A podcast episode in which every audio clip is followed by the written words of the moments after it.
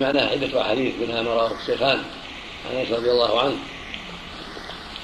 أنه سئل يصلي كان يصلي عليه قال نعم. وأحاديث أخرى دلت على ذلك من حديث خالف اليهود.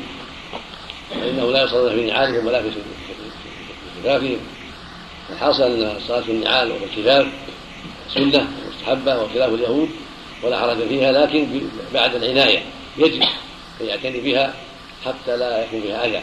إذا أراد الدخول ينظرها ويعتني بها ويقلبها فإن رأى فيها شيئا أزاله وإلا صلى فيها. هكذا جاءت السنة عن النبي عليه الصلاة والسلام.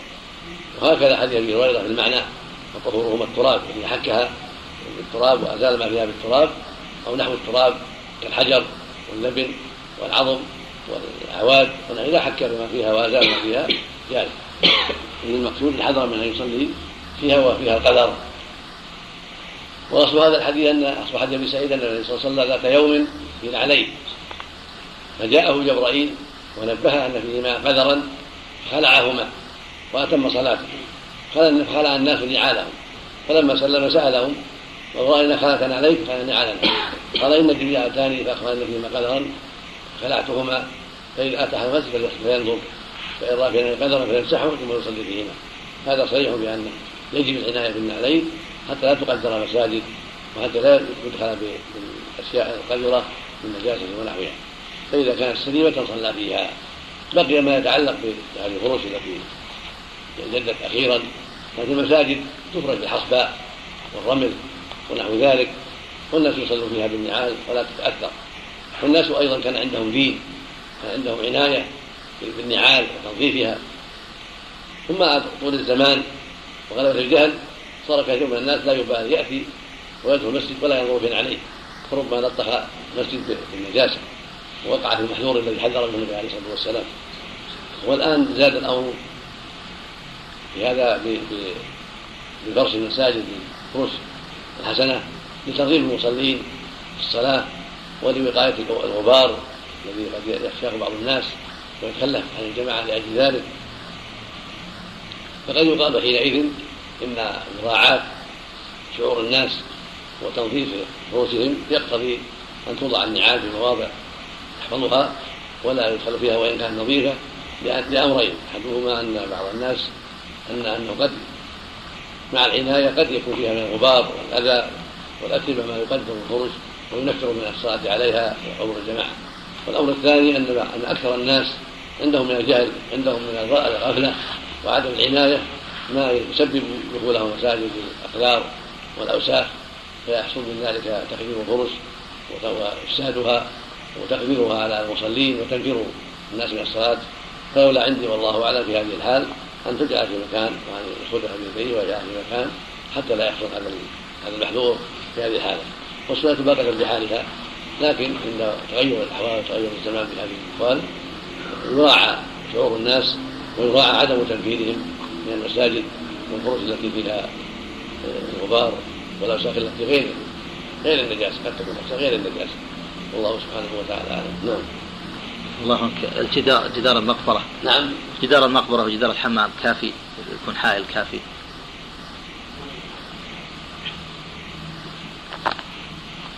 بعض الكريم العلم يرى أنه كافي. من العلم يرى أنه كافي. لأن ما صلى في الحمام ولا في المقبرة. نعم هذا نعم. ولو استقبل. لو تيسر يعني شيء آخر فاصل آخر بعد أو جدار آخر قد يكون أسلم لأن جدار قد يقال جدارها منها. نعم. ولكن عدم التشييد اولى إذا كان خارجها. الحمد لله الله أكبر صورة من الجدار نعم. الصلاة في جوف الكعبة صلاة الفريضة. صحيح صحتها. صحتها لكن الأفضل خارجها. منع. الأفضل يستقبلها كلها. نعم. الفقهاء حجتهم في المنع ما أعلم ما أعلم أو ما أعلم لهم حجة. والصحيح الذي قال يوم من العلم أنه لا حرج في ذلك نعم لكن ليس له يصلي فيها يعني يصلي مع الناس نعم لكن لو قلت لو فاتت عليك فائتة. نعم. أو فاتت الصلاة وجاءت الناس لا حرج توصل فيها لا مثل صلاه النافله الأصل أنه ما سوى هذا الأصل. هذه صحة النافله صحه الفريضة. إلا بالمخصص. نعم. من قال أن هذه النعال موجودة تشرب النجاسه ولا يمكن طهر ترابه لا ليس بشيء النعال من قديم الزمان حتى أو من قديم الزمان وهي من الجلد نعم. نعم. الله نعم. بسم الله الرحمن الرحيم. الحمد لله رب العالمين والصلاة والسلام على نبينا محمد. أما بعد فهذا حديث معاوية بن الحكم والسلمي رضي الله عنه. أن النبي عليه السلام قال له إن هذه الصلاة لا يصلح فيها شيء من كلام الناس. إنما هو التسبيح والتكبير وقراءة القرآن رواه مسلم. أصل هذا الحديث أن معاوية رضي الله عنه سمع رجلا عطس وحمد الله فشمته معاوية. يرحمك الله. فرأى الناس أشاروا إليه يسكتونه. فلما سلم أتى النبي صلى الله عليه وسلم وأخبره. وفعل كذا وكذا فقال له النبي ما إن هذه الصلاة سوى شيء من كلام الناس. بين له النبي صلى الله عليه وسلم أن التشميت من كلام الناس العادي الذي لا يكون في الصلاة. فالمصلي لا يشمت ولا يرد السلام ولا يبدأ بالسلام لأن السلام من كلام الناس المعروف. السلام عليكم وعليكم السلام يرحمك الله يرحمكم الله من كلام الناس وفي خطابهم.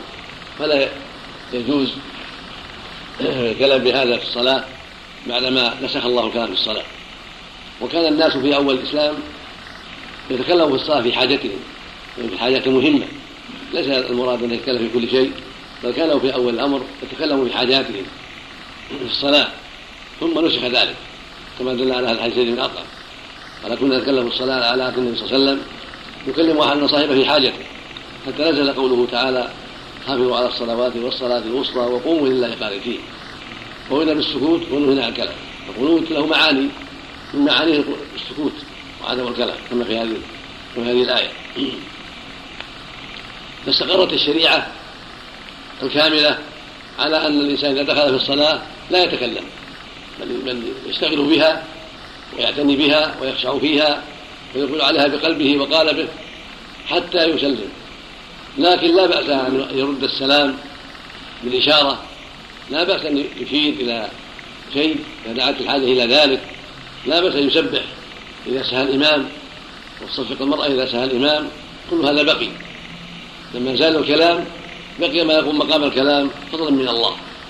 ولأن الناس في حاجة إلى هذا الشيء فبقي هذا الشيء الذي لا يضر المصلي ولا يشغله وتقضى به الحاجة. ومن هذا ما جاء في حديث جابر إنه أتى النبي صلى الله عليه وسلم عليه على ناقته فلم رد عليه فلما سلم قال إنك سلمت علي وأنا في الصلاة. في حديث مسعود ان في الصلاه لا إن الله أن الله يحدث من يشاء وان مما احدث الا الا تكلموا في الصلاة. المقصود أن استقرت الشريعة على أنه لا يتكلم في الصلاة بل يرد بالإشارة اذا سلم عليه وإذا دعت حاجة يشير كما يأتي في حديث علي وفي غيره.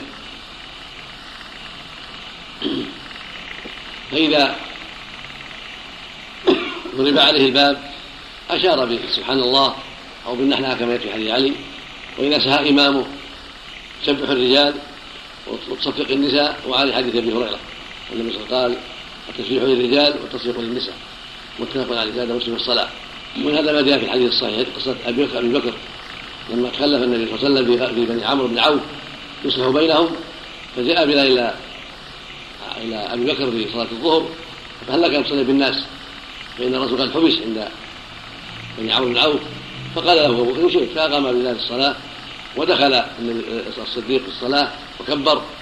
فلما كبر جاء النبي صلى الله عليه وسلم في الحال فجعل يشق الصفوف عليه الصلاة والسلام حتى قام بين الصف الأول خلف أبي بكر.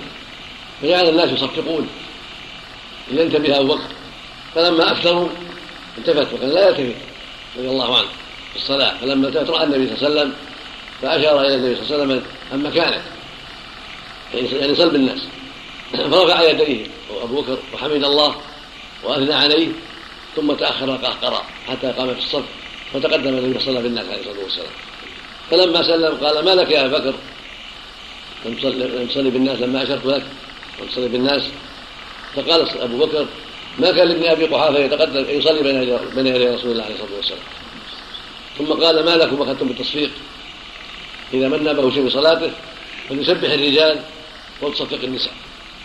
هذه السنة ناب الانسان شيء في الصلاة أو ناب الامام شيء أو المامومين تسبيح. يسبح المامون الامام حتى ينتبه إذا سهى في صلاته حتى ينتبه لسهوه وإن كان النساء صفقنا باليد على الأخرى لينتبه. لأن أصواتهن قد يفتن بها بعض الناس. فليس في حقهن التصفيق. وإن كانت لا بأس أن تتكلم بالصوت في غير الصلاة بحاجتها كسؤالها وخصومتها ونحو ذلك. لكن مهما أمكن أن تخفض صوتها ومهما أمكن أن تكتفي بغير الصوت من التصفيق فهو أولى بحقها لئلا يفتن بها أحد. ومن ذلك إذا طلب ابن حاجة ويصلي هل جاء فلان؟ هل سافر فلان ودعت الحاجة إلى الجواب؟ يشير بما يفهم منه. لا؟ أو نعم. ولا بأس بذلك. كما يشير إذا سلم عليه كما يأتي في حديث ابن عمر. إذا سلم عليه يشير يرد بالإشارة. هذا من جنس هذا من جنس ما ذكر في حديث أبي هريرة. لما نسخ الكلام أبقى الله ما يقوم مقام الكلام مما ينتفع به وتحصل به الحاجة. وهكذا حديث الرابع حديث مطرف بن عبد الله بن الشخير تابعي جليل عن أبي عبد الله بن الشخير العامري صحابي جليل قال رأيت النبي صلى الله عليه وسلم يصلي وفي صدره ازيز كازيز من البكاء. الأزيز الحركة والصوت بخشونة. كان صلى الله عليه وسلم يخشع في الصلاة ويبكي في الصلاة بعض الأحيان عليه الصلاة والسلام. هذا يدل على أن البكاء فيها والخشوع فيها وما يحصل للباكي من صوت الحزن. والعبرة. كل هذا لا يضر لا يضر الصلاة. وكان الصديق إذا دخل في الصلاة لا كاد يسمع من البكاء عليه رضي الله عنه وأرضاه. وكان ربما وكان عمر ربما بكى حتى يسمع نسيجه وراء الصفوف. هذا يدل على أن الخشوع في الصلاة وما يعتري الإنسان من البكاء فيها عند عند قراءة الآيات وسماع الآيات لا يضر الصلاة وليس من الكلام. بل هذا من آثار الخشوع فيغتفر بالصلاة ولا يضر الصلاة. والله أعلم. إذا عطش يحمد الله سرا. نعم في الصلاة نعم لا بأس. لا عطش يحمد الله ولا في الصلاة. يعني جاء في حديث صحيح رواه البخاري ما يدل على هذا. نعم. إذا طرق عليه الحمد لله مو مو كلام للناس. من جنس ما يقال في الصلاة. الحمد لله من جنس ما يقال في الصلاة فلا بأس. نعم. طرق عليه الباب. يقول سبحان الله. طرق عليه الباب ولم يكن بالداخل سواء نعم. طرق عليه الباب وهو يصلي ولم يكن بالداخل سواء غير يعني يتنحنى ويقول سبحان الله. حتى يسمع. ينتظر من في الخارج؟ نعم. ينتظر من في الخارج حتى يعني يسمع. وينتظر. وينتظر إذا كان له حاجة. ولو كانوا نساء. يقول سبحان الله سبحان الله. المرأة والرجل نعم. المرأة تصفق والرجل أقصد يعني لو خارج البيت نساء. شيء نساء هم اللي يدقون على الباب وهو قريب من الباب. لا يفتح ويعود الأسرار. إذا الأسرار قريب ما يضر. إذا كان عرف عرف الضارب لا يخشى منه شيء. نعم. عرف أن الضارب يعني مأمون وفتح له لا بأس فتح له من باب العائش نعم. قدم النبي صلى الله عليه وسلم في صلاه الكسوف لما عرضت الجنه تقدم وتقدمت الصفوف واراد ياخذ قطعه من العنب فلم يتيسر له ذلك ولما عرضت عليه النار في صلاه الكسوف تاخر وتاخرت الصفوف كل هذا يدل على جواز مثل هذا للمصلحه والحاجة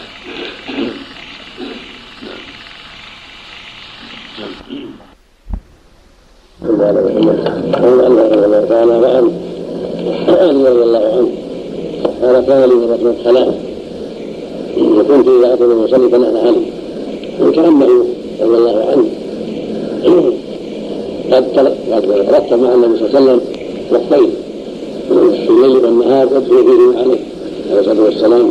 كان وان له خاصية من جهة قرابته في الدنيا ومن جهة كون زوجة التي فاطمه رضي الله عنها. فكان إذا أتاه يصلي فنحن. إشارة إلى أنه يصلي فدل ذلك على أنه لا بأس بما هذا أنه ما حرج في أن يتنحنى الإنسان ليعلم من على الباب أنه يصلي فينتظر أو فيدخل إذا كانت العلامة الدخول. كما لو قال تفضل أو خاصة أنه لا بأس يكون بينه الواقفين على شخص أو المعتادين زيارته المعتادين زيارته وفي بينهم وبينهم علامة. إذا كان يصلي بالتسبيح وبالتنحنح حتى لا يشق عليه بالخوف أو حتى يدخل أو حتى يصلي على حسب ما جعل الله بينهم علامة. قد تكون علامة أنه في الصلاة سينصرف قد تكون علامة أنه في الصلاة سيدخل قد تكون علامة أنه في الصلاة ينتظر. على حسب ما بينه وبينه.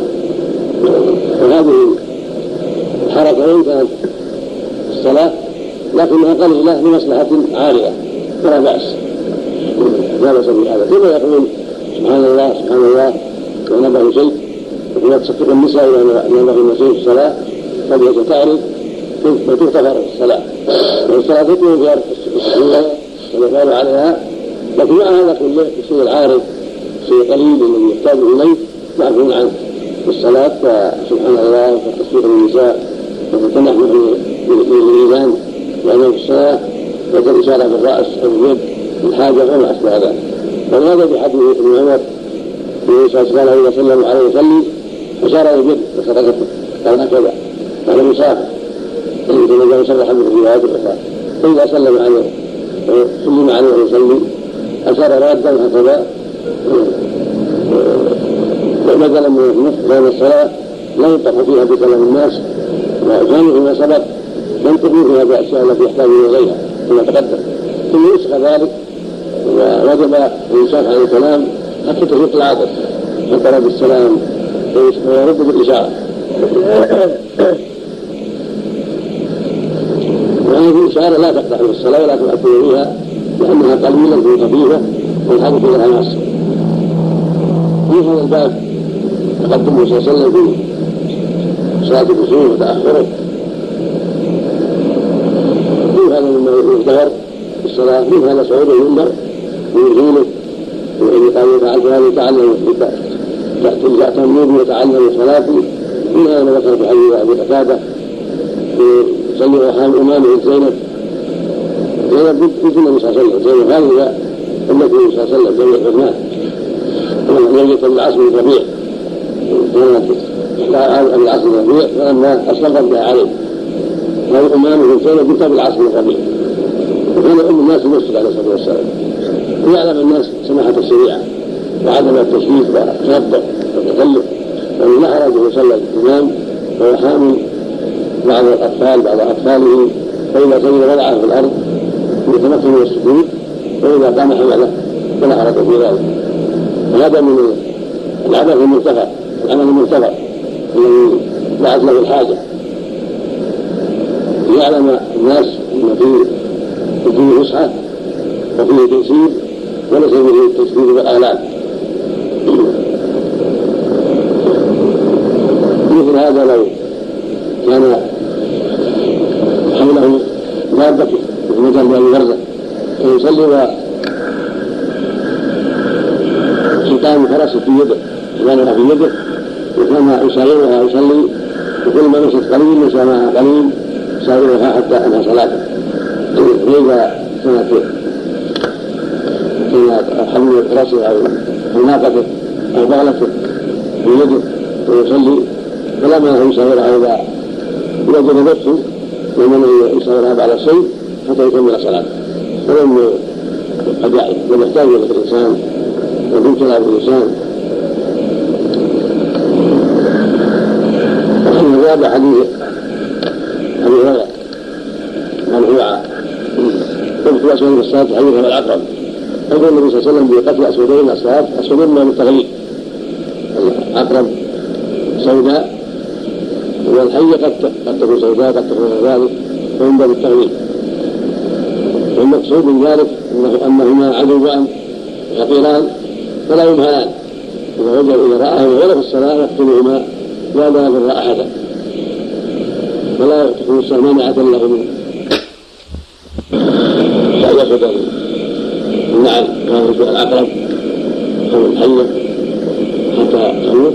لا يضر ذلك. صلاته هذا عمل يسير في جنب مصلحة العلماء ويتوقي ثدي هذا الحيوان يجر ويضر. أما لو كانت بعيدة ويخشى على نائم ويخشى على طفل وضعيفه ولم يظهر قواعد الشريعه أنه في هذه الحال يقطع. مثل لو كان حريق أو غرق أو عدو هاجم يقطع الصلاة وفي الامكان ان يستانفها العقائد فيها شيء من الاسود صفراء وشيء اسود يسير الغالب انها اعتقد منها صوتا يسكن الصفر في صفر نعم نعم صفر ولكن قريب من الغالب من السنة الغالب السنة والحاجات متنوعة يخرج من الصلاة ثم يكمل لا إذا إذا بعثت وتم عمل كبير هذا يطلق بقتلها ولم يكن كل شيء لكن هي قواعد إذا كان العمل ممكن يصير في صعود المنبر ونزول المنبر وخطوات لا يضر. لكن إذا كان الشيء بعيد ويخشى على حد فقطع الصلاة وقتلها برجع مثل لو قطع الصلاة يفصل الحريق أو يمكن غريب ثم يعود. يعود يسلم الأول أو يستلم من الأول نعم لا يحمل ذلك عن الصحيح بالنسبة للسلام يعني يمد يده أم أنه يرفعها وهو على غبر لا قصدي يعني كانت على صدره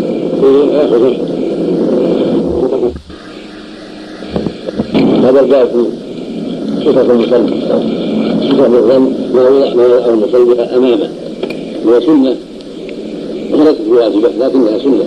إذا صلى إلى سترة ومنفرد والإمام كان النبي صلى الله عليه وسلم يصلي إلى السترة وهو الصواب. يصلي العنبة غالبا.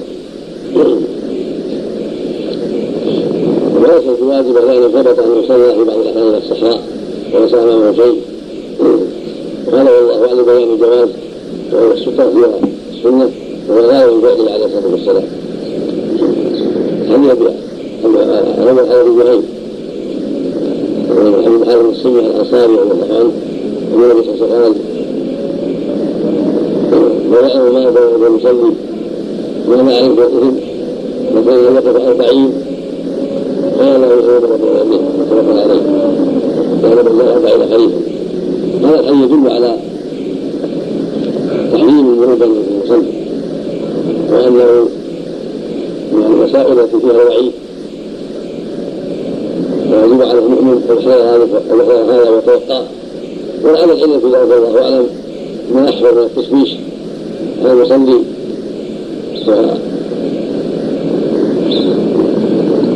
وما يتأثر به في هذا الباب من شغل قلبه واجتهاد قلبه عن مهمته.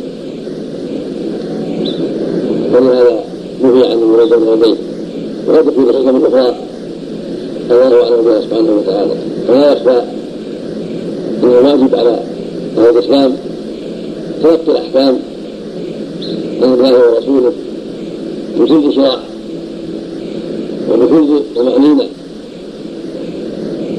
والعمل بها والدعاة إليها سواء عاف الحكمة أو أم لم يعرف الحكمة بإيمان المسلم بأن ربه حكيم وأنه لا يفعل شيئا إلا عن حكمة. وإن خفيت على العباد كما قال عز وجل إن ربك حكيم عليم. إن الله كان عليما حكيما. هو سبحانه كامل. بذاته وصفاته واسمائه وكامل حكيم. لا يعمل ولا يفعل شيئا إلا بحكمة ومصلحه وغايه محمودة. وهذه الحكمه قد تبرز وتبين وتظهر وقد تخفى على أكثر الناس وقد تكون كما ومقطوعا بها وبكل حال إذا خفيت أو غمت فلا يضر ذلك والحكم واجب على المؤمن أن يأخذ به على حسب حاله تحريم أو كراهه أو غير ذلك ويعلم وينشرح لذلك مطلقا ولو لم يعرف اجره ولم من الاثم مثلا الحفاظ ما غير في الحديث. اخذه البخاري واخذه مسلم وسع من الاثم وقد وقعت أن يغضى الحافظ عبد الغني في العمدة. نبه عليها الحفاظ وأظن الحافظ في الفتح نبه على ذلك. ثم وقع له ما وقع عبد فغلط كما غلط وأخطأ كما أخطأ. والله له تبع سبحانه وتعالى. والحديث وسلم ما جاء عليه لكان وهي لكن لما كان معناه هذا سبق إلى ألسنة الناس أهل الكلمة وقعت في بعض المؤلفات المملوك العمدة وحسن هنا والواقع هو أنه أنها غير موجودة في لو يعلم ما بين يديه ويصلي ماذا عليه؟ فكان يقف وأن يقف بتو مصدر اسم كان المعنى لكان يقف في أربعين فردا خلقها وهذا فيه التحريم من هذا الخلق والكسلة الواجب بالبعد عن ذلك. واختلف العلماء في المسافة التي يسلم بها الإنسان من البعيد وقال بعضهم إذا كان بعيدا عرفا سلم. لها سترة. وإذا كان سترة فالواجب يرد أمامها وقدامها لا بينها وبين المصلي ومن وضع سترة فالواجب أن يمر بينها وبين المصلي يمر أمامها ولا حرج. لكن إذا كان ما وقع ما وضع سترة فكيف العمل؟ إذا إذا بعد عرفا إذا بعد عرفا فلا بأس. إذا رمت حجر.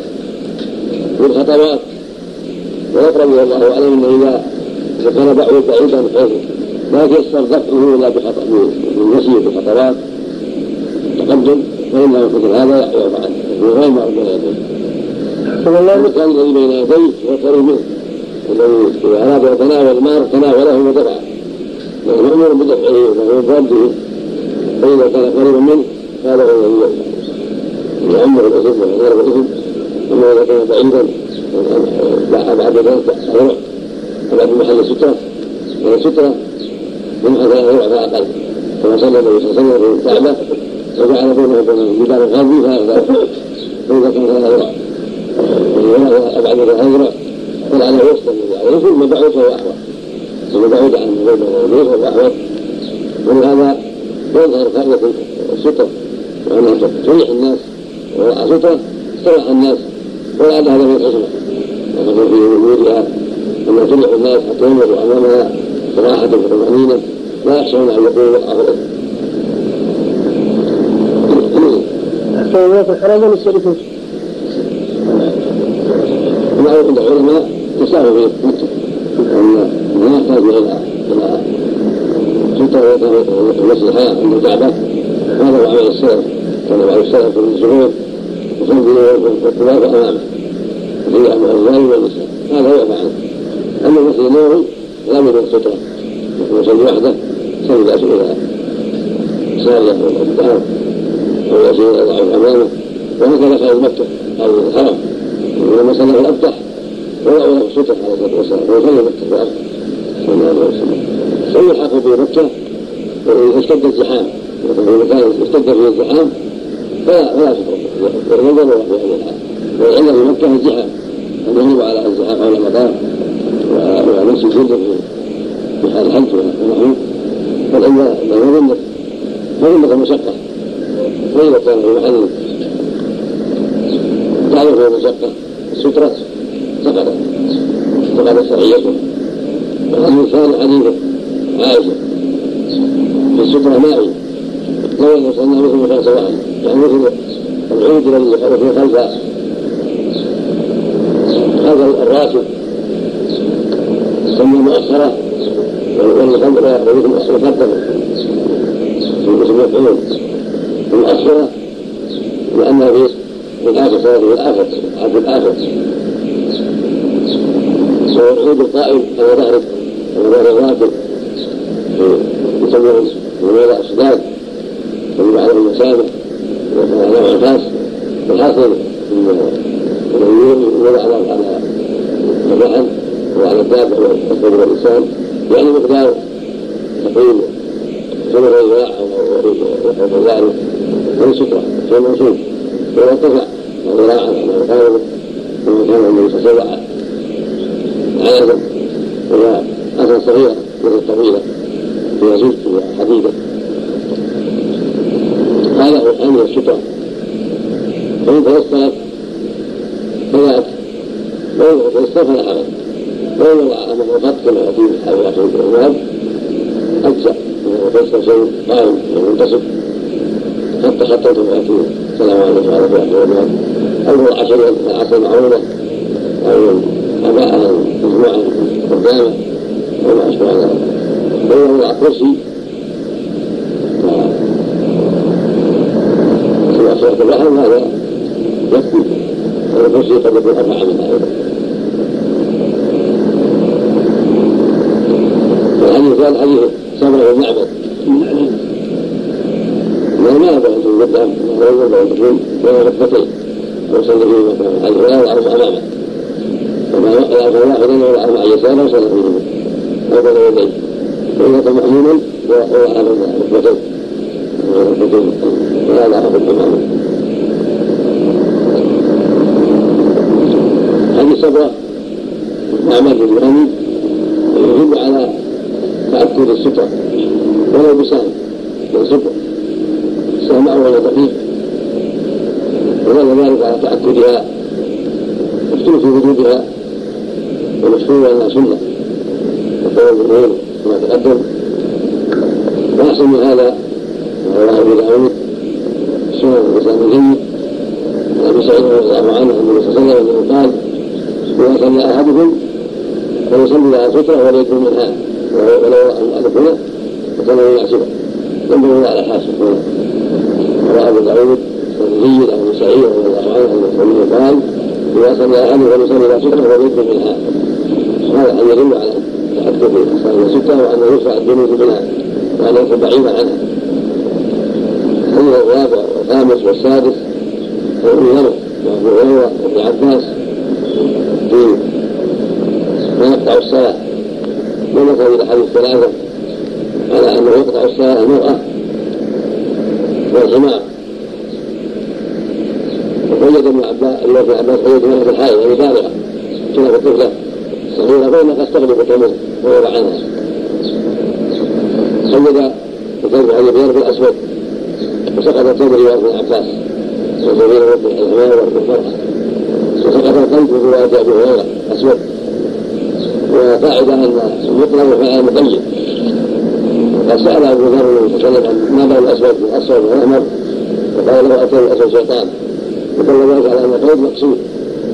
هذه الثلاث الراجح؟ تقطع الصلاة.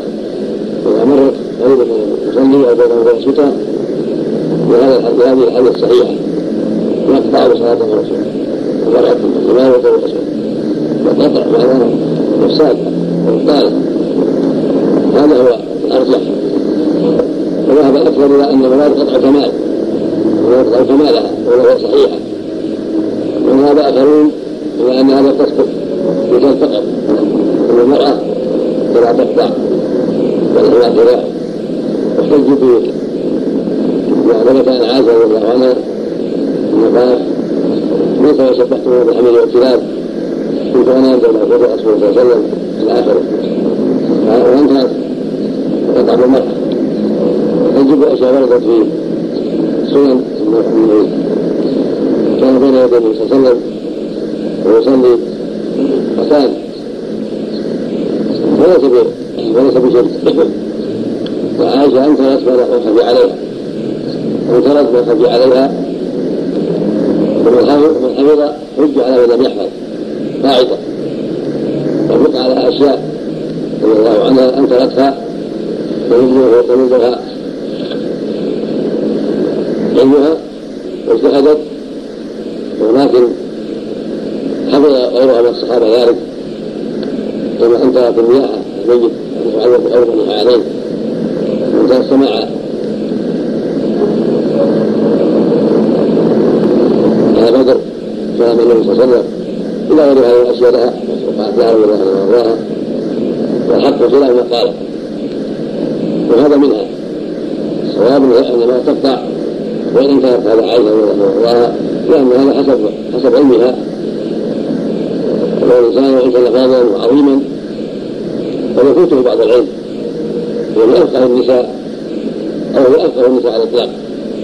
يظهر أن افقه النساء على الإطلاق وأعلم النساء على الإطلاق. ومع هذا يخفى عليها أشياء تخفى عليها أشياء. كما أن عمر بكر عثمان علي هم افضل الناس وهم مقدمون على الناس بعد الأنبياء قد يخفى على غيرهم بعض الأحكام. والصواب أن هذه الثلاث تقطع وإن كان خلاف بين الجمهور لكن مثل ما قال الله عز وجل وإن تنازعوا شيئا فالى الله والرسول لا. واختلفتم من شيء حكمه إلى الله. والنص لا معارض له ويجب الاخذ أما الحديث لا يقطع الصلاة شيء واقرأوا ما استطعتم لا تزاحوا الباب وهذا ضعيف لا تقبل الحجه ولا يعارض هذا الحديث الصحيح ولا يؤثر وهذا استقر وهذه قاطعه قطع يفترض وقطع يفسد لا قطع كمال والله اعلم. طيب طيب الحرام ولكن من المسجد. يقول المسجد. تابعه الله ثابت الحديث حديث ابي بكر سند ما بس حتى ابن عباس جيد نعم المرأة نقول مسألة مذكور نعم. أنها تكون حائضة في الظهور ولا امرأة بالغة يعني؟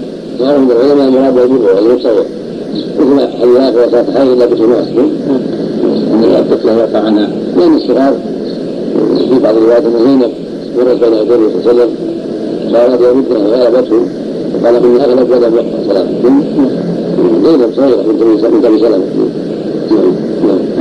نعم إذا إذا صلى أحدكم فليصلي إلى ستره يدنو من هذا. رواه ابو داود عن من؟ هذا سيد الخدري نعم حديث يعني الذين تأولوا قطع الصلاة في الكلب الأسود دون غيره. لماذا قالوا في رد انهم خصصوه خصصوا هذا ما عندهم من قال عائشه لكن قال عائشه اسهل هذا عائشة ما تمر. الحديث السابع هذه الباب. عن أبي سعيد وهو سعد بن مالك بن سنان الأنصاري من بني هدره صحابي وأبو الصحابي كلاهما صحابي. النبي عليه السلام قال إذا صلى احد لكن يستره من الناس فأراد احد يجتاز بين أن يجتاز بين يديه أن يمر بين يديه فليدفعه ياخذ فليدراه ما استطاع. فإن أبى فليقاتله. يعني فليدفعه بشدة. فقاتل الرجل يقاتله.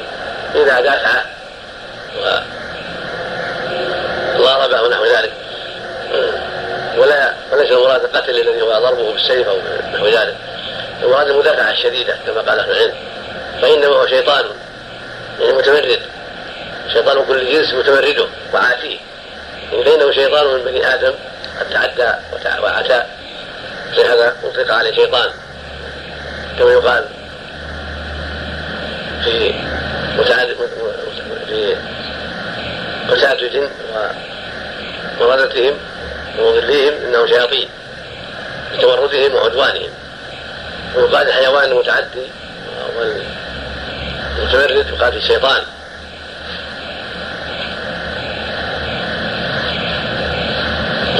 رواية أخرى فإن معه القريب إن معه الشيطان يوسه إلى إلى هذه الأشياء ويسوقه إليها لأن الشيطان من دعاة النار. وكل إنسان معه قرين من الشياطين كما جاء في الحديث الصحيح ما منكم من أحد إلا معه قرين من الملائكة وقرين من الشياطين. قيل وأنت يا رسول قال وأنا إلا أن الله أعانني فأسلم. وهذه الرواية التي ذكرها المؤلف ليس من رواية أبي سعيد. كما توهم كما يوهمه عمل المؤلف بل من رواية ابن عمر صحيح مسلم. من رواية ابن عمر فإن معه القرين يقاتله فإن معه قرين والشارع رحمه الله على هذه الرواية لأبي هريرة مسلم الأمر كذلك بل يد ابن عمر لا لأبي هريرة. هكذا في مسلم وهكذا في مسلم أيضا. هذا يدل على أنه يشرع, يشرع للمصلي إذا صلى إلى أن يستر من الناس إلى سترة فأراد أحد يجتاز بين يديه أن يدفعه ما استطاع ويرده ما استطاع لأن مروره يشوش عليه صلاته ويوقع المار في الإثم جميعا. فينبغي له أن يرده وهكذا فعل النبي صلى الله عليه وسلم كان يرد المار بين يديه عليه الصلاة والسلام.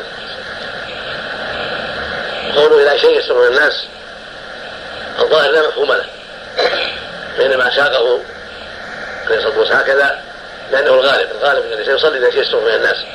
لأن مامور بذلك. وليس له مفهوم أنه إذا صلى غير ستره أنه لا يمنع. بل حتى ولو صلى إلى غير ستره يرد المار إذا دنا منه حتى يكون بعيدا عنه. والشارع رحمه الله فهم تخصيص. هذا مفهومه أنه إذا صلى ان صلى إلى غير شيء أنه لا يرد النار وليس بجيد الظاهر النصوص الأخرى دلالة على أنه يمنع حتى ولو كان ليس له سترة. تقدم حديث أبي جهيم لو المار بين يديه المصلي لكان يده أربعين خير له يمر بين يديه. وممنوع من المر بين يديه المصلي مطلقا إن كان له سترة فهو ممنوع من المرور بينه وبين الستره وإن كان ما له سترة فهو ممنوع من المرور قريبا منه حيث يعتبر بين يديه. أما إذا كان ليس بين يديه بل بعيدا فلا منع ولا كراهة. قال العلماء يستفاد من ذلك أنه يرد الأسهل فالاسهل كما يرد الصائل. فلا يبدأ بالشدة بل يبدأ باللين يرده من شدة. فإذا عاند وأبى دفعه بالشدة قال ولو سقط في هذه الحال وأصابه شيء فإنه غير مضمون. لأنه متعدي. أنه دفعه بشدة فسقط فانكسر أو جرح فهو غير مضمون. كما أن الذي يعض يد أخاه يعني يعض يد أخاه لو نزع يده من فمه فقال عض أو نحوه غير مضمون. لأنه متعد بالعض هكذا الذي يمر بين يدي المصلي متعدي.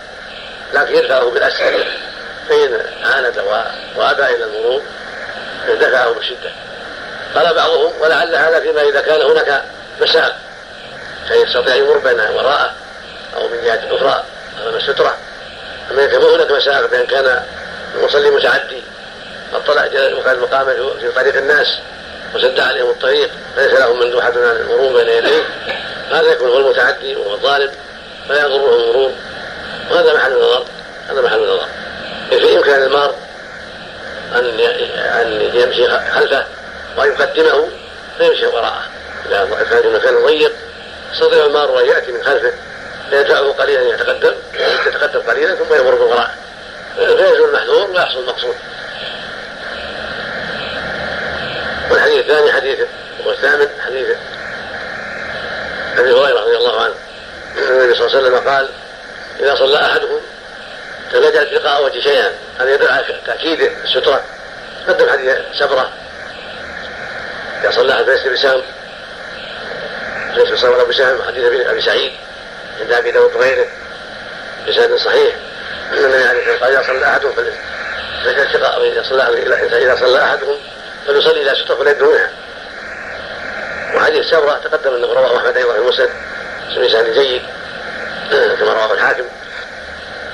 فكلاهما يدل على تأكد الصلاة إلى ستره وحديث هريرة هذا يؤيد ذلك وأن السنة أن يصلي الإنسان إلى ستره الإمام والمنفرد أما المأموم هو تبع الامام فهذا في حق الإمام والمنفرد كل منهما يتأكد بحق أن يصلي إلى ستره واليد منها حتى لا تقطع صلاته وحتى لا تشوش عليه صلاته.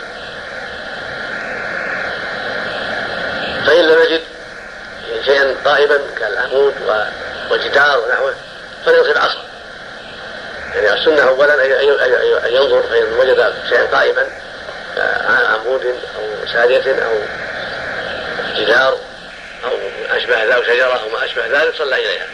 فإن لم يجد فلينصب عصا كما كان يركز النبي حربة. في السفر تركز امامه معنى فيصلي اليه عليه الصلاة والسلام. هذه السنة. تقدم أن أن الجمهور على أنها سنة وانها ليست بواجب. لما ورد انه صلى إلى غير ستر عليه الصلاة والسلام هذا كله لتاكيدها وأن ينبغي فعلها وعدم تركها لأن الرسول حافظ عليها في الأغلب عليه الصلاة والسلام. ولما فيها من توقي المرور والحيلولة بين المار وبين التشويش على المصلي. ولانها تشير إلى انه يصلي هذه الستره تشير إلى انه يصلي حتى يجتنب المرور بين يديه. فإن لم يكن فلا يخط خطا ثم لا يضره مر بين يديه.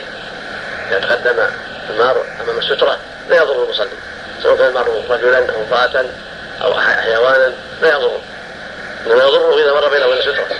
أما إذا كان وراء السترة فلا يضره قد كانت تنصب على النبي صلى الله عليه وسلم في السفر وفي الأبطح يوم حجة الوداع فلا يمر مر أمامها كلب وحمار وغير ذلك فلا يضر صلاته.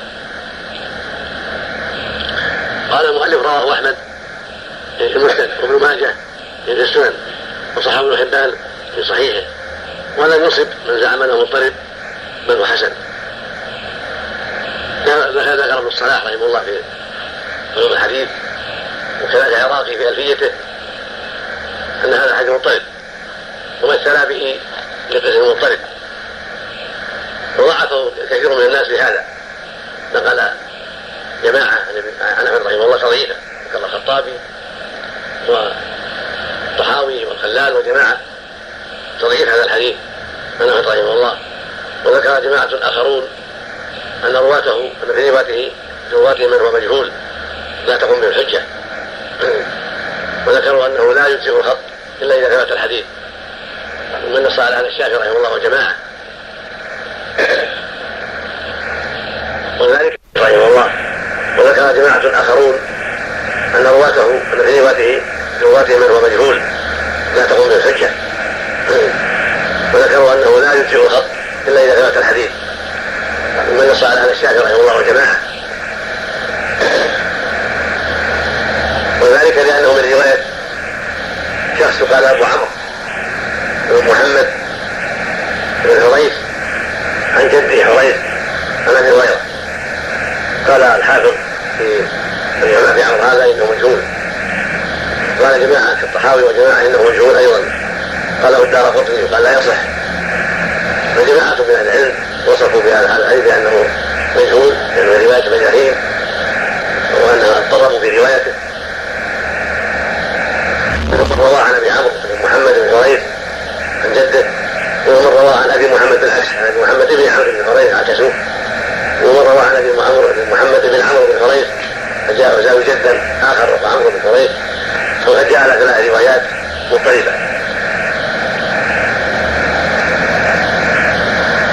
فلا أدري لماذا قال المؤلف هذا كلام المسلم بالعمل مضطربا وحسن ولعله رحمه الله قال ذلك لأن له استقاد رواه عن إسماعيل بن أمية عن أبي محمد بن هريث عن جده عن هريرة قالوا فلما رووا استقاد بهذا استقاد رووا بهذا وصححه ابن حبان صحيح ابن حبان لا توثيق الشخصين أبي محمد وجده فلعله دل على هذا لأن الراوي إذا روى عنه ثقة ووثق لا جهالة والعينية والحالية كما ذكر المؤلف في النخبة. قالوا قال في النخبة إن سمي وانفرد واحدا وجه العين. قال الشرح ذكي زالت الجهالة. ولو كان الراوي واحدا. فعلى هذا القول لعله اعتمد توثيق ابن حبان لهما بتصحيح لحديثهما فلهذا قال وعن مسلم سعد المضطرب كان روايه جماعة من الثقات غير مضطربه روى عن طريق ابي عمرو بن محمد بن هريره عن ابي عن جده. على سنه أبا هريرة. هذا هو وجه وجه زعم انه مضطرب وهو شيخه العراقي لأنه قال العراق الذي انه مضطرب لما مثل به المضطرب قال كالخط يصير كالخط يصير في دم الحوزي والاضطراب وجوه النبوة واحمد رحمه الله احتج به قال إن يخط خطا كالهلال إذا ما ما تيسر له عصا ويستحمله. وذكروا عن عن احمد رحمه الله وعن الدار وعن ابن المديني أنهما صحح هذا الحديث صححا. فلعل على مستند المؤلف قال وعن مسلم ما نقله ابن عبد البر عن أحمد وابن المديني من تصحيح هذا الحديث وسواء فعله ابن حبان أيضا. فيكون اجتمع المؤلف ما نقله ابن عبد البر في تصحيح أحمد له وابن المديني وابن حبان فلهذا يزن بقوله هنا والمسلم مضطربا احسن في هذه الأشياء انه روى عنه ثقة المعروف اسماعيل بن أمية وصححه هؤلاء فلهذا قال فيه ولا مسلم انه مضطربا وحسن وفي كل حال اذا لم يجد عصا ولم يجد شاخصا ووضع خطا أو أو طرح عصا أو عباءة أمامه أو ما أشبه ذلك فهي خير من من الخط. وتشعر المصلي بان هناك شيئا يحول بينه وبين الناس. تشعر المرء بان انه يصلي فعلى كل خير من العدم خط ونحوه خير من العدم والله سبحانه وتعالى أعلم. نعم.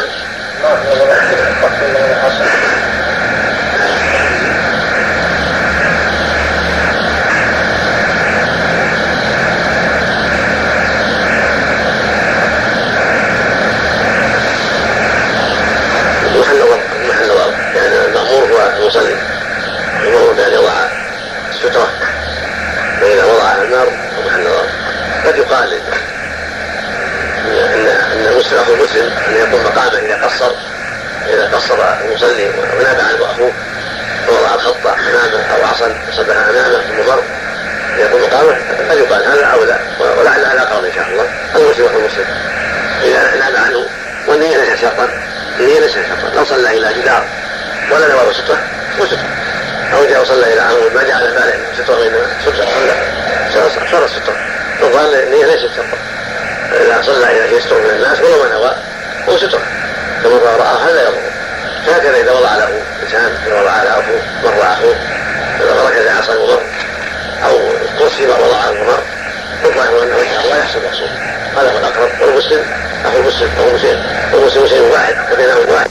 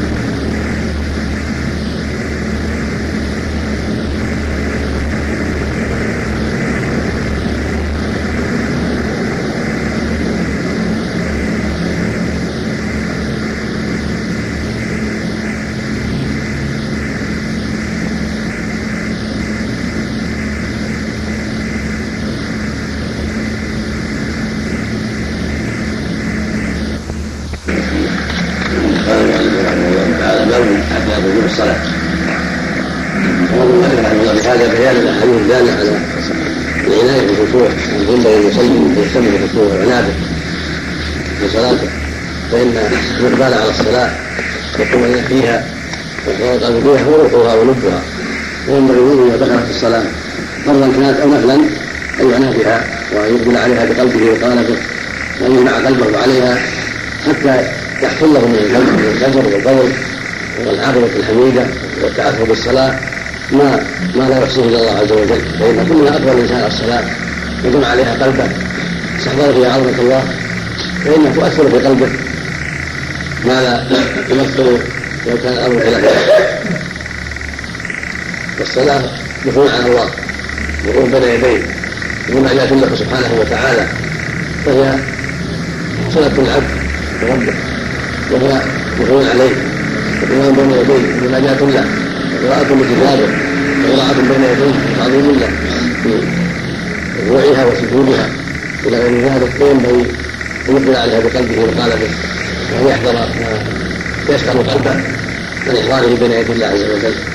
سواء كان شاغل أمرا قلبيا من الوساوس أو ما يتعلق بالبدن من الحركات والعبث بأشياء من بدنه ولحيته ثيابه أو غير ذلك مما قد يشغله أو النظر إلى ما حوله من هنا أو هنا أو أمامه. فينبغي له يقبل على صلاته بقلبه. والله يقول جل وعلا قد أفلح المؤمنون. الذين في صلاتهم خاشعون والخشوع فيها يشمل امرين خشوع الجوارح وخشوع القلب. قد قال بعض السلف استعيذ بالله من خشوع النفاق. قيل وما خشوع النفاق قال ايها البدن خاشعة والقلب ليس بخاشع. فكمال خشوع القلب اولا وخشوع الجوارح. وخشوع القلب من اسباب خشوع الجوارح كما قال بعض السلف لو خشع قلبه هذا لخشع الجوارح. وهو مرفوعا لكنه ضعيف المعروف من كان بعض السلف. لو خشع قلبه هذا لخشع الجوارح. الحاصل أن خشوع القلب واكماله على الله واستحضاره عظمه الله من اسباب خشوع الجوارح وهجومها وركودها وكثير من الناس إذا دخل في الصلاة جعلها فرصة للعبث في ثيابه أو لحيته أو قبضه أو نظره ها هنا وها هنا وهذا لا ينبغي أن يخشى عليه. من بطلان الصلاة إذا تكاثرت عليه. هذه الحركات وهذا العبث المتوالي أجمع العلماء على بطلان الصلاة في ذلك. فينبغي للمؤمن أن يحذر هذه الأشياء وأن يقبل على صلاته. ويخشى في ربه قلبا وقالبا. ثم ذكر المؤلف عدة أحاديث. منها حديث أبي هريرة رضي الله عنه النبي صلى الله عليه وسلم نهى أن يتمرض مختصرا. وذلك الشيخان. متصلا يعني واضع يده على خاصرته. هكذا. السنة يكون هكذا. يضع يمينه على شماله خاضع خاضع لربه حال قيامه في الصلاة. لا يضع على خاصرته. وفي البخاري هذا فعله في صلاته. يعني يدل على النهي عن الاختصار في الصلاة وأنه يسبب باليهود وينبغي الحذر منه. ثم هو يهدي إلى عدم الخشوع إذا وضع يده على خاصرته هو من مما يهدي إلى عدم الخشوع بخلاف ما وضع اليمنى على اليسرى وضعهما على صدره فإن هذا أقرب الخشوع وترك العبث بخلاف وضع يده على خاصرته فقد يمل يقطعها وينزلها أو يردها ها هنا ها هنا. بخلاف إذا وضع هذه على هذا وأقبل على ربه فإن هذا من أعظم أسباب الخشوع والحديث كان حديث ذر حديث أنس رضي الله عنه النبي صلى الله عليه وسلم قال إذا قدم العشاء تبدأ بها صلاة المغرب. يظهر من الحديث كثيرة من عادة المدينة تناول العشاء قرب المغرب لأنه يحر وفوق النحل فلا يفرغون إلى آخر النهار قرب المغرب. فيتناول العشاء قرب المغرب وكانت هذه عادة أهل قديما. أن يتعاطون هذا كان كان يأكل العشاء قرب المغرب. والغداء الضحى قبل الظهر. والظهر ليس فيه طعام مفروض إنما يتناولون ما تيسر من تمر أو غيره. الحاصل أن عاده المدينة ذاك الوقت تشبه عاده الملك في وقت قريب من المضى ولهذا قال إذا قدم العشاء فابدأوا به قبل أن تصلي المغرب. الآخر اذا قدم العشاء إذا حضر العشاء والعشاء فابدأوا بالعشاء. قد يتاخرون ولا يتم العشاء إلا بعد المغرب أيضا. فأمر بتقديم العشاء في الحالين. ولكن لا لأنه إذا حضر العشاء وقت صلاة المغرب أو العشاء ثم ذهب وتركه. قد يتشوش قلبه ولا يحضر الصلاة ولا سيما إذا كان جائعا بعد الأعمال والتعب. فأمر المسلمين بالبداءة بالطعام حتى يأتي الصلاة وهو فارغ القلب من تشاغل الطعام والحوادث التي يتعلق به ويقبل على صلاته ويتمها ويقوها بخشوع وطمأنينة. الأمر بتقديم العشاء لا للتهاون بالصلاة ولكن لتعظيمها. لتعظيمها حتى يقبل عليها بقلبه وقالبه وحتى يأتيها وقد فرغ قلبه من سواها. فيفرغ لها ويعطيها ما يلزم من طمأنينة وحضور وإقبال وترك وساوس ومن هذا الباب حديث عائشة. الذي رواه مسلم الصحيح لا صلاة بحضرة الطعام ولا هو يدافع في الأحدثان هذا أيضا من جهة هذا أيضا من الأصل لهذا الباب. وهو لأنه يؤثر في رجوع الإنسان وجود خبثين الحديث الرابع حديث أبي ذر. رضي الله عنه. بقي أن يقال أن يقال في مسألة الطعام لا يجوز أن يتخذ عادة حضور الطعام عند حضور الصلاة. إنما هذا فيما إذا صار صادق صادق حضور الطعام وقت الصلاة. أما يكون يتخذ عادة إذا جاء المغرب أو جاء العشاء أو جاء الظهر قدم الطعام هذا لا يجوز. معناه معناه التخلف عن الصلاة والجماعة والتحيي على هذا الطعام وتعمد هذا الشيء أن يتخذ عادة أو ظاهر أنه لا يجوز ولا يكون عذرا يجب أن يقدم أو يؤخر حتى تؤدى الصلاة في وقتها مع الجماعة. لكن إذا صادف أن ينتظر الطعام تقدم صار حاضرة أو قدم بين يديه من غير طلبه أو ما أشبه ذلك لا لا عن عادة يتخذ ولكن صادف ذلك فإنه يقدم الطعام.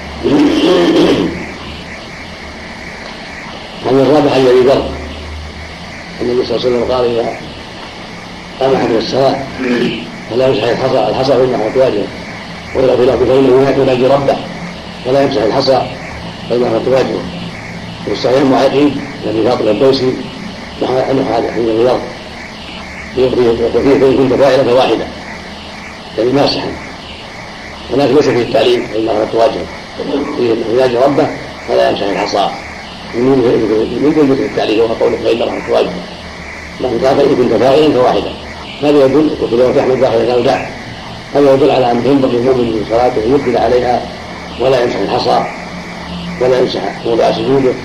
بل يقبل على صلاته ويخشع فيها ويسجد من دون مسح.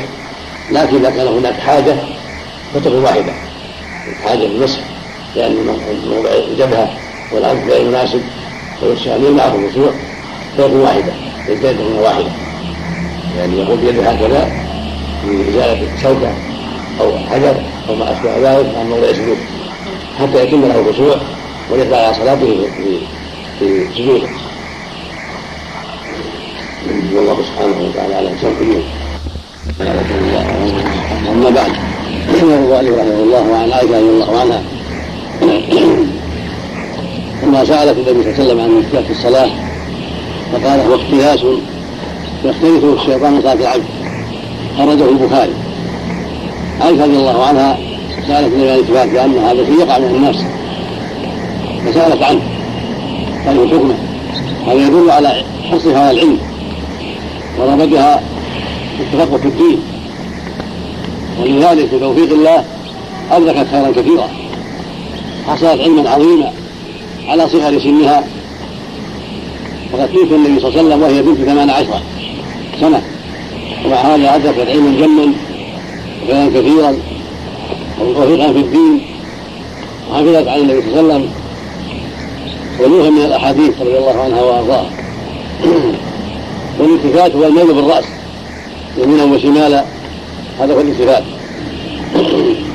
فقال هو اختلاس يختلسه الشيطان من صلاة العبد يعني انتقاص ينتقصه الشيطان على طريقة الخفية والسرعة المختلس يقصد الشيء بطريقة خاصة من الخفية لئلا يفطن له والسرعة.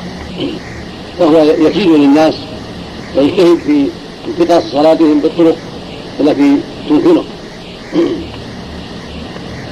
وما لكن لأنه عدو مبين يريد أن يكون معه في السعير فإن لم يحصل له ذلك أراد إنقاص أعمالهم وإضعافها حتى تضرها أجورهم وحتى تقل حسناتهم. وقال عز وجل إن الشيطان لكم عدو فاتخذه عدوا.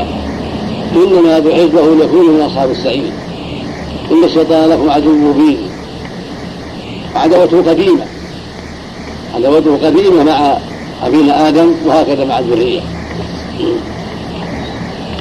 على كراهة الالتفات ما دام اختلاسا من الشيطان فهو يدل على كراهة ذلك وأن ينبغي المؤمن أن يخشع في صلاته وأن يصمد في يصمد بوجهه إلى موضع سجوده. كما قال الشيخ رضي الله عنه كما جاء في ذلك بعض الآثار بعض الأحاديث المرسلة ولا يلتفت هكذا وهكذا لئلا ينقص صلاته ولئلا يحقق مقاصد الشيطان. لكن إذا كانت هناك حاجة فلا بأس. بعد الحاجة إلى الالتفات ويمكن وقع حدث يخشى منه والتفت ينظر فلا بأس. ولهذا التفت الصديق رضي الله عنه كما في الصحيحين لما أكثر الناس التصفيق لما تقدم النبي صلى الله عليه وسلم رضي الله يصلي بهم وجاء النبي صلى الله عليه وسلم وقد كبر أكثر الناس التصفيح فلما رآهم أكثروا التفت فرأى النبي صلى الله عليه وسلم فأشار إليه أن يبقى وأن يستمر. رفع يديه وحمد الله ثم ثم تأخر وتقدم النبي عليه الصلاة والسلام. ثم قال له النبي صلى الله عليه وسلم بعد ذلك من نظره في صلاته فليسبح الرجال وتصفق النساء. وذكري من حديث أنس رضي الله عنه النبي عليه الصلاه والسلام قال إياك والتفات الصلاه فان هلك قال لابد من التطوع هذا يدل على ان الالتفات لا يجوز. سماه النبي هلك فدل على أنه لا يجوز إلا من حاجة. وجاءت حاجة الذي سمع هجة خاف منها فساد أو حريقا أو عدوا انتظر. كما يروى عن النبي صلى الله عليه وسلم بعث شخصا طليعة بشيء من الاستيعاب ولا ينظر إليه أو في يقول ينظر هل هل اقبل إلى غير ذلك من المسائل التي قد يحتاجها الناس اذا كان للانسان حاجة واضحه فلا باس والا فالواجب تركه ولهذا سمي هلك فان كان لابد اذا دعت الحاجة إلى ذلك فليكن في التطوع لا في الفريضة والحاجات تنقسم الحاجة كان في الفريضة والنافلة إذا كانت الحاجة خفيفة فلا بأس أن يترك النافلة لا في الفريضة صور النافلة أخف. وأيسر من الفريضة وهذا كله يدل على أنه ينبغي الخشوع في الصلاة هذا الشاهد. الخاشع يقبل على صلاته لا يلتفت. والملتفت يدل على نوع نوع من التقصير وعدم الخشوع الكامل. والله أثنى على المؤمنين فقال قد أفلح المؤمنون الذين هم في صلاتهم خاشعون. الخشوع خشوعان. خشوع القلب بالضراعه إلى الله والإقبال عليه والانس به والإحضار بين يدي الله وخشوع الجوارح بالسكون وعدم الحركة. المؤمن هكذا. خاشع بقلبه وخاشع بجوارحه. والمنافق قد يخشع بالجوارح ولكن لا يخشع بالقلب. قال بعض السلف استعينوا بالله من خشوع النفاق. قيل وما خشوع النفاق؟ قال أن يلقى البدن خاشعا والقلب ليس بخاشع. المطلوب من المؤمن خشوعان خشوع قلبه بين يدي الله بالاستحضار والطمأنينة والرجاء والشوق إلى الله عز وجل وتذكر عظمته سبحانه وتعالى والبكاء من خشيته إلى غير ذلك مما يتأثر به القلب. والخشوع الثاني خشوع الجوارح سكونها وحفظها في مواضعها وعدم العبث بها. كثير من الناس إذا دخل في الصلاة شغل بالعبث وكان متفرغا للعبث هذا من الجهل وقلة حضور القلب لو حضر القلب ما كان هكذا. لكن الغفلة والجهل وقلة التعظيم لشأن الصلاة يبتلى بالعبث. والحديث الثاني حديث أنس أيضا النبي صلى الله عليه وسلم قال إذا قام أهله الصلاة فإنه يناجي ربه. قام يناجي ربه بالذكر والدعاء فاللائق به. الخشوع والإقبال على الله عز وجل. لأنه قام يناجي ربه. إياك نعبد وإياك نستعين. يسأل اهدنا الصراط المستقيم. يقرأ. يخشع في ركوعه يخشع في سجوده بين السجدتين وفي قراءة وخشوع وفي دعاء ومناجاة. اللائق به. الإقبال على ربه. والاشتغال بذلك عما لا ينبغي من العبث أو البساط عن يمينه أو قدامه بل يقبل على صلاته ويترك ما سوى ذلك. فإن بدره وساق نزل به وساق فليكن ذلك عن عن شماله تحت قدمه اليسرى كما جاء في رواية أخرى. ولا يبصق قدامه ولا عن يمينه. وفي الآخر فإن قبل وجهه ولا يمينه فإن عن يمينه ملكا ولك عن شماله أو تحت قدمه هذه السنة إذا عرض له البساط في غير المسجد فإن يصلي في الصحراء أو في بيته في أرض ليس فيها ما يحترم من المصلي عليه ويبصق عن يساره تحت قدمه أما في المسجد فلا. لا يبصق لأن المسجد يريد ينزه من قدر ولا شك أن البصاق من القدر. أمر النبي بتطهير المساجد وتنظيفها وتطييبها وأخبر أن كثير أمته كان يقضى في المسجد فلا يجوز أن يبصق في المسجد ولكن يبصق عن شماله وتتقدم في خارج المسجد والمسجد في ثوبه ومنديله لا في المسجد. ولهذا قال عليه الصلاة والسلام البصاق في خطيئة؟ وكفارتها دفنها فلا يجوز أن يأتي الخطيئه لكن إذا وقعت من هذه الخطيئة غفلة أو جهلا فليدفنها في تراب المسجد وحسبها حيث أمكن. لم يمكن ذلك فلينقلها ولينزلها كما ازالها النبي صلى الله عليه وسلم لما رأى رفعته في المسجد حكها. وازالها وغضب وأنكر على من فعل ذلك.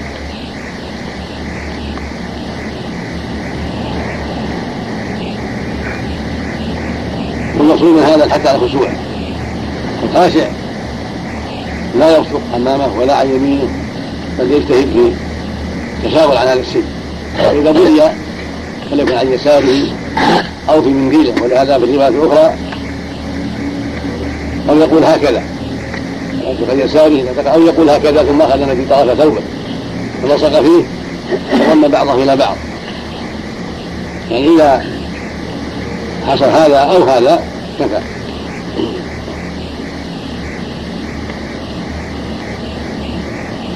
الحديث الرابع حديث عائشه رضي الله عنها في قصة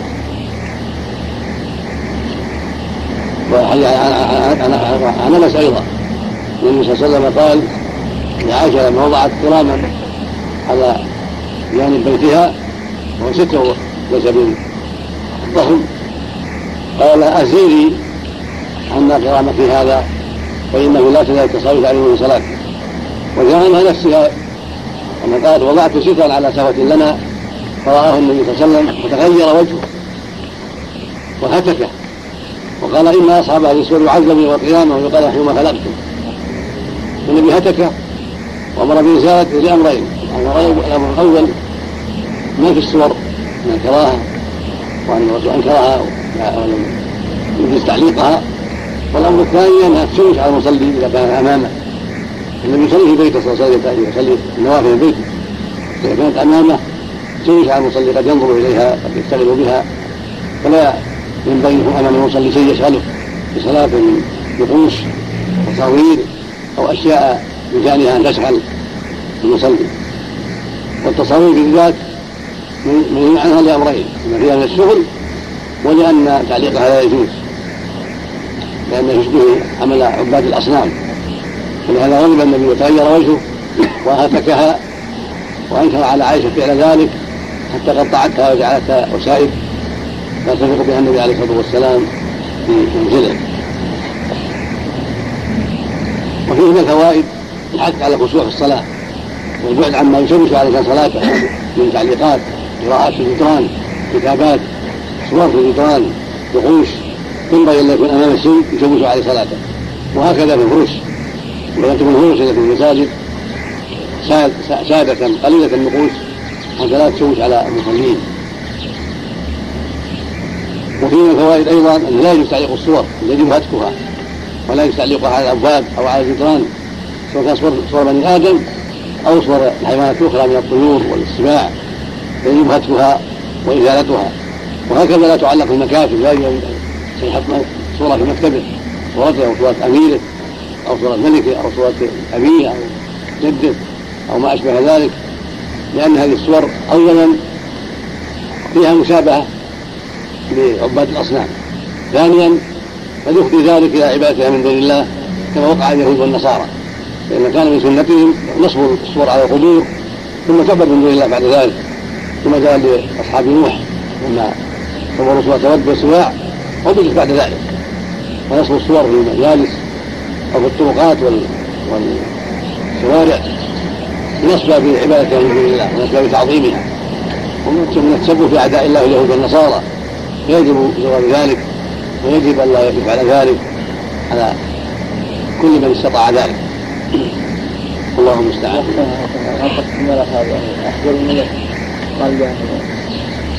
في النصيحة في النصيحة حتى يهدي الله مسؤولين بذلك. اليسار. نعم. حديث عبد الله بن عمر. نعم.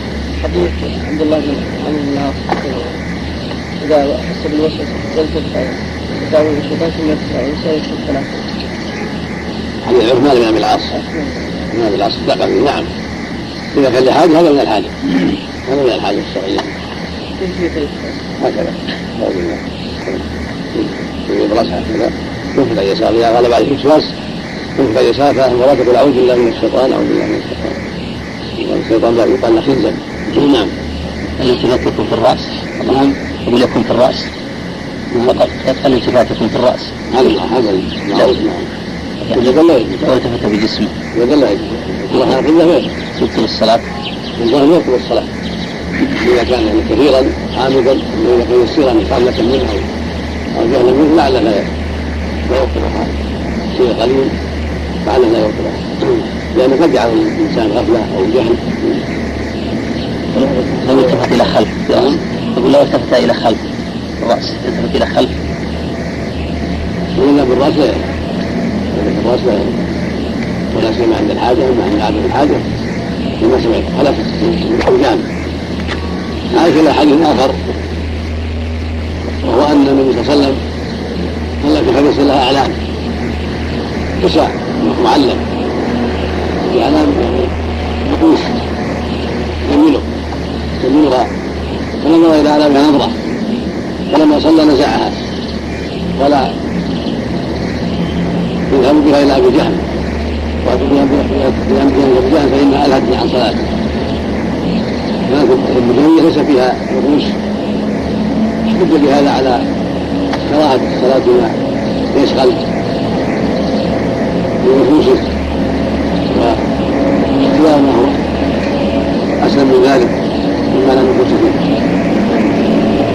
والنبي صلى الله عليه وسلم استمر فيها ولم ينزعها بعد الصلاة دل على غير صلاه فيها وأن لا حرج في ذلك ثم إلى ابن جهل ولم يقل له لا تصلي فيها دل على أنه لا حرج في ذلك. لكن الاولى بالمؤمن أن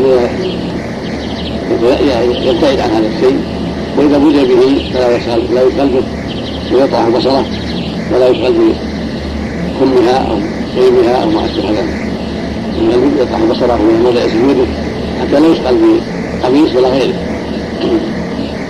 وقول عن حتى عن صلاة إياه يدل على إن هذا هو الأفضل والأولى بالمؤمن أن يبتعد عن الشيء الذي قد يشغله وكونه صلى فيها واكمل الصلاة بأبي جهل ولم يقل لا يلبسها. يدل على جواز ذلك وانه لا حرج في لبسها لكن مع الحرص على عدم الشغل بها نعم. الله اعلم جبه هي الجانيه نعم. جبه هي جبة المنصوب نعم. لكن بعض الجبب فيها أعلام زينات ونقوش بعض الجبب ساده صحيح فيها نقوش ولم يجاني قالوا إنها ساده ليس فيها نقوش نعم. الله رفع أبي بكر رضي الله عنه يديه لما جاء النبي صلى الله عليه وسلم ودعاء هنا. وما ما يقال هذا مثلا قد ينافي الخشوع أو من هذا داخل الصلاة لأنه ذكر.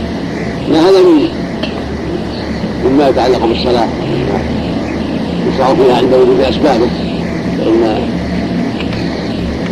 الفارق النبي صلى الله عليه وسلم له يبقى معظم نعمكم المغرب عليه والانكر عليكم تقدم ولم تضركم هذه نعمة من نعم الله فلما أشار النبي صلى الله عليه وسلم يبقى فرح بهذا الصديق ورفع يديه ولم ينكر عليه النبي صلى الله عليه وسلم. فدل ذلك على أنه يحذر نعمة.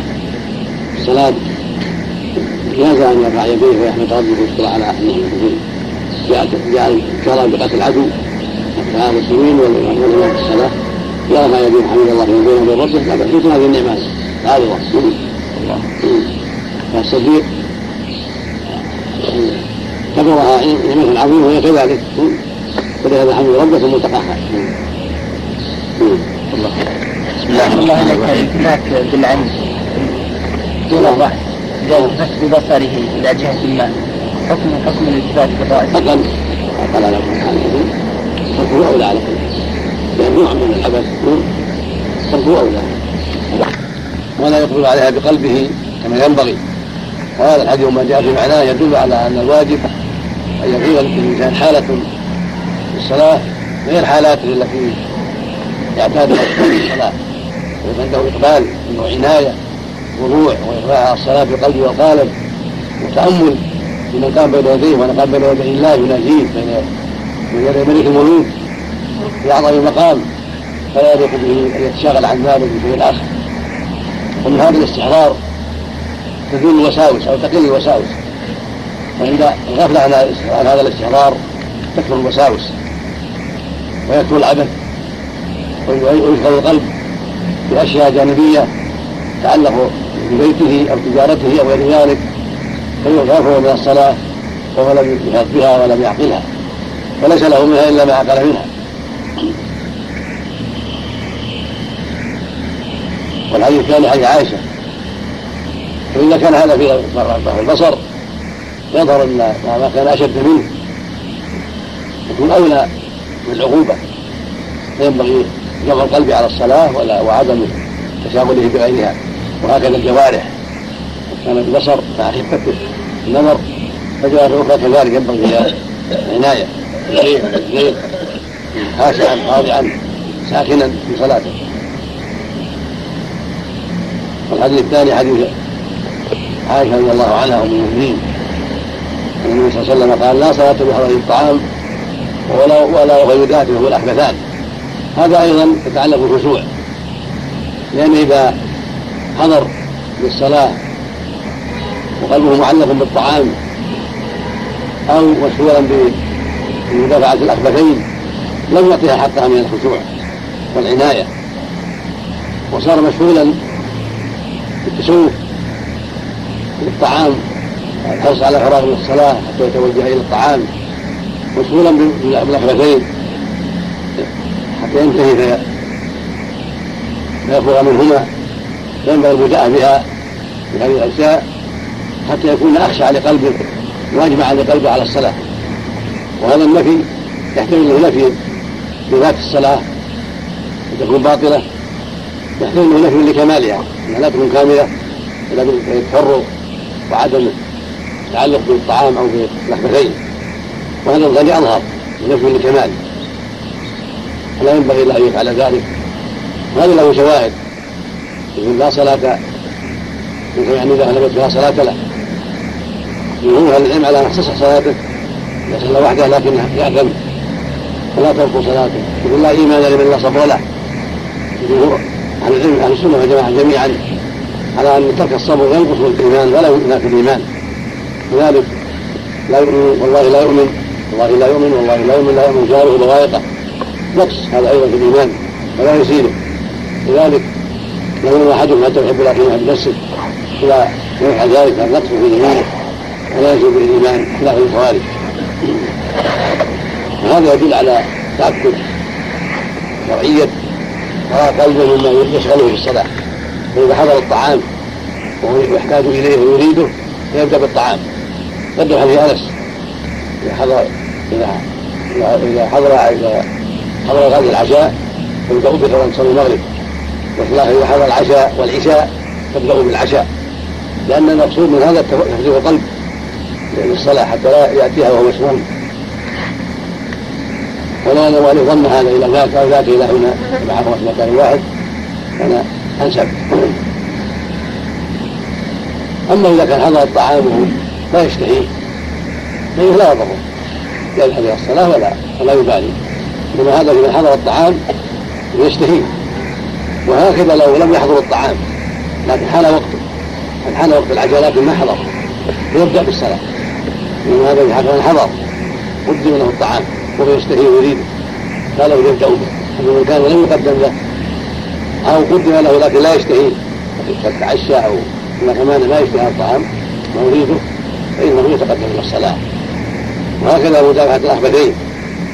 ويدافعهما يؤذيانه أما إذا كان شيء بسيط لا يؤذيه ولا يشغله فإنه يبدأ بالصلاة. المدافعة تقتضي أن هناك شدة إذا كان البول يؤذيه تأخيره أو أو حاجة أخرى غائب يريد تأخيره يدافعه. هذا لا يتمكن من الخشوع ولا يؤدي الصلاة كما ينبغي.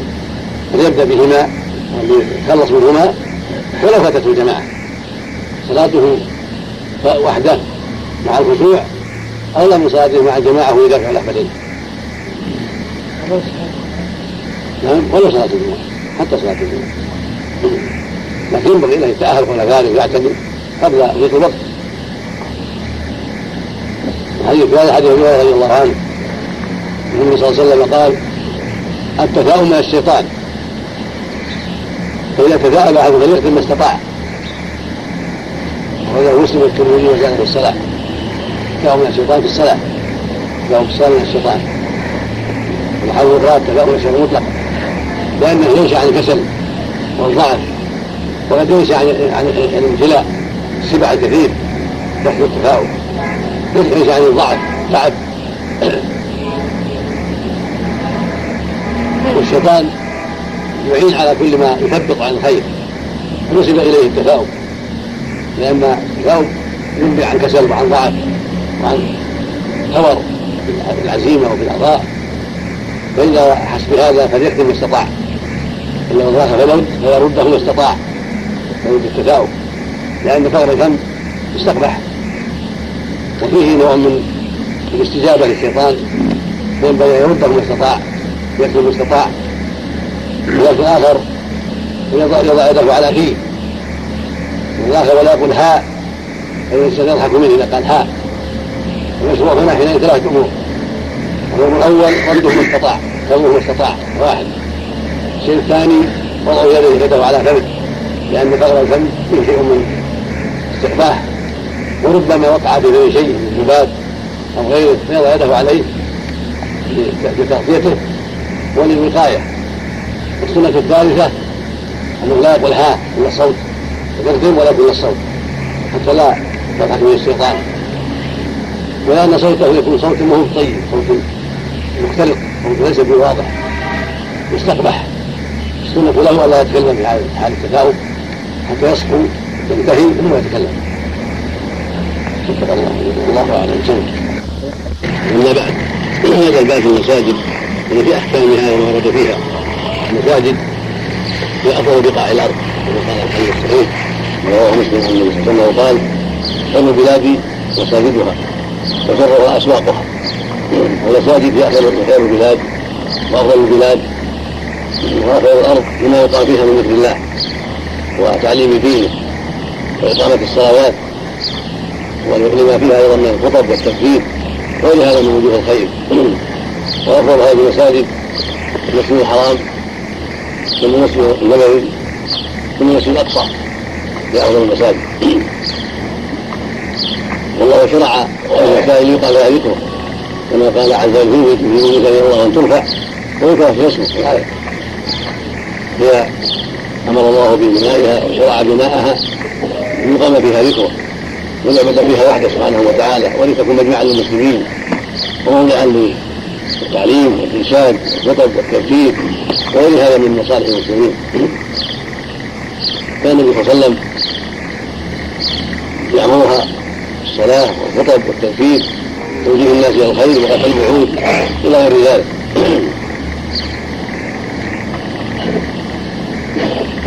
يدعو إليها الغريب والفقير.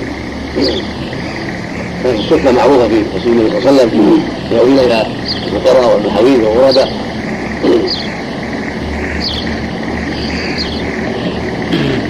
فلها أحكام كثيرة معروفة. ذكرها المؤلف رحمه الله جمله من الأحاديث المتعلقة بذلك منها حديث عائشة المؤمنين الصديقة بنت الصديق رضي الله تعالى عنها أن النبي عليه الصلاة والسلام انه قال أنه أمر ببناء مساجد النور وأن تنظف الطيب هذا أحمد وابو داود فيما صح رسالة. القاعدة أن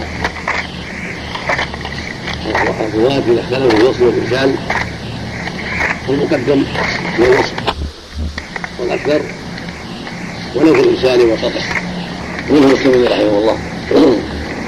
ولكن الصواب من حيث الوصول ومن حيث القواعد والذي رجح جمع من أئمة الحديث أن المقدم هو الوصل لأن الواصل اتى بزياده خفيت على من أرسل فتقبل.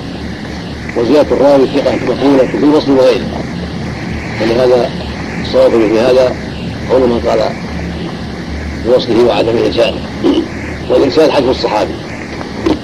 وأن يكون عن التابع عن النبي صلى الله عليه وسلم. وفي هذا دلالة على شرعية بناء مساجد الدور. المراد بالدور هنا الحارات والقبائل. لأن الأنصار وغيرهم كانوا لهم دور. دار بني ساعدة. بني الحارث الحسد دار بني النجار لهم دور يجتمع فيها جماعتهم يكون لهم فيها نخيلهم وحارات يجتمعون فيها وبيوت مجتمعة تكون بني فلان وبني بني فلان تسمى الحارة تسمى الحلة تسمى له أسماء فلان والعهد الأول يسمى الدور دار بني فلان دار بني فلان. يعني يعني مساكنهم. أمر ببناء المساجد في دورهم وفي مساكنهم التي يجتمعون فيها. حتى يصلون فيها يصلوا فيها جميعا حتى يجتمعوا فيها من أرجاء الحارة والدار التي يجتمعون فيها. فالدور هناك معنى الحارات هنا. يأتي بيت ويأتي بيت مجتمعة وأشبه ذلك. وقال حارة وقال حي وقال حلة وأشبه ذلك في عرف الناس. والمقصود أن يبنى لكل جماعة مسجد يصلون فيه فيجتمعوا فيه. كل جماعة متقاربة يبنى لهم مسجد حتى يصلوا فيه وحتى يجتمعوا فيه. لتعاون على البر والتقوى ولإقامة حلقات العلم ولغير هذا من المصالح التي تفعل المسجد وأن تنظف وتطيب. أمر بأن توظف من الأذى ولا يكون فيها الأذى لا بول ولا مصاب ولا أشباه ذلك مما يفيد المصلين حتى قلع. كان في عهد النبي صلى الله عليه وسلم أناس يقومون المسجد. يلتقطون ما فيه ما قد يقع فيه من أشياء قد تؤذي كان في امراه سوداء تقوم المسجد فلما ماتت ليلا صلى عليها الصحابة ودفنوها ليلا ولم يشعر النبي صلى الله عليه وسلم بأمرها. فلما بلغه ذلك قال أفلا كنتم آذنتموني؟ دلني على قبرها فدلوا على قبرها صلى عليه. هذا يدل على عناية صلى الله عليه وسلم بضعفاء المسلمين وتقديره لأعمال العاملين في سبيل الحق.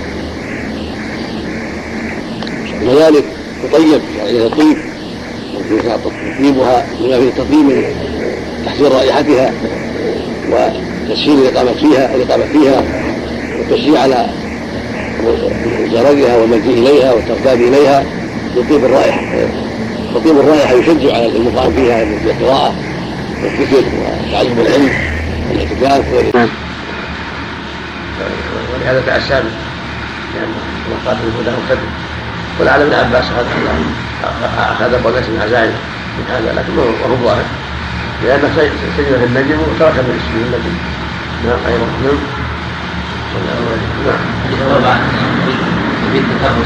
نعم. لو صح. محمود على لو صح هذا المراد ليس هو يقع في الصلاة يعني. ليس هو يقع في الصلاة يعني ما يختص بعض الصلوات. في جميع الصلوات في السجدتان على الظهر والعصر والمغرب والعشاء على كل اما كون اذا سحب الركعه الاولى يكون يحتاج سجدتان اذا سحب سجده تسوى ذلك نعم؟ سجود التلاوة. ما يلزم فيها الله من نعم. سجود التلاوة. ما يلزم فيها الله من سجدت بتعمل سيكون لا لا هذا مشروع في الجميع مشروع في سجود الصلاة يكفي فيها من ما فيه الصلاة. سبحان ربي العالي نعم لكن إذا أتى بالدعاء اللهم لك سجدت يكون أكمل. مثل ما يقول الصلاة سجود الصلاة يقول اللهم لك سجدت ويدعو نعم. يعني الحكم فيها مثل سجود الصلاة.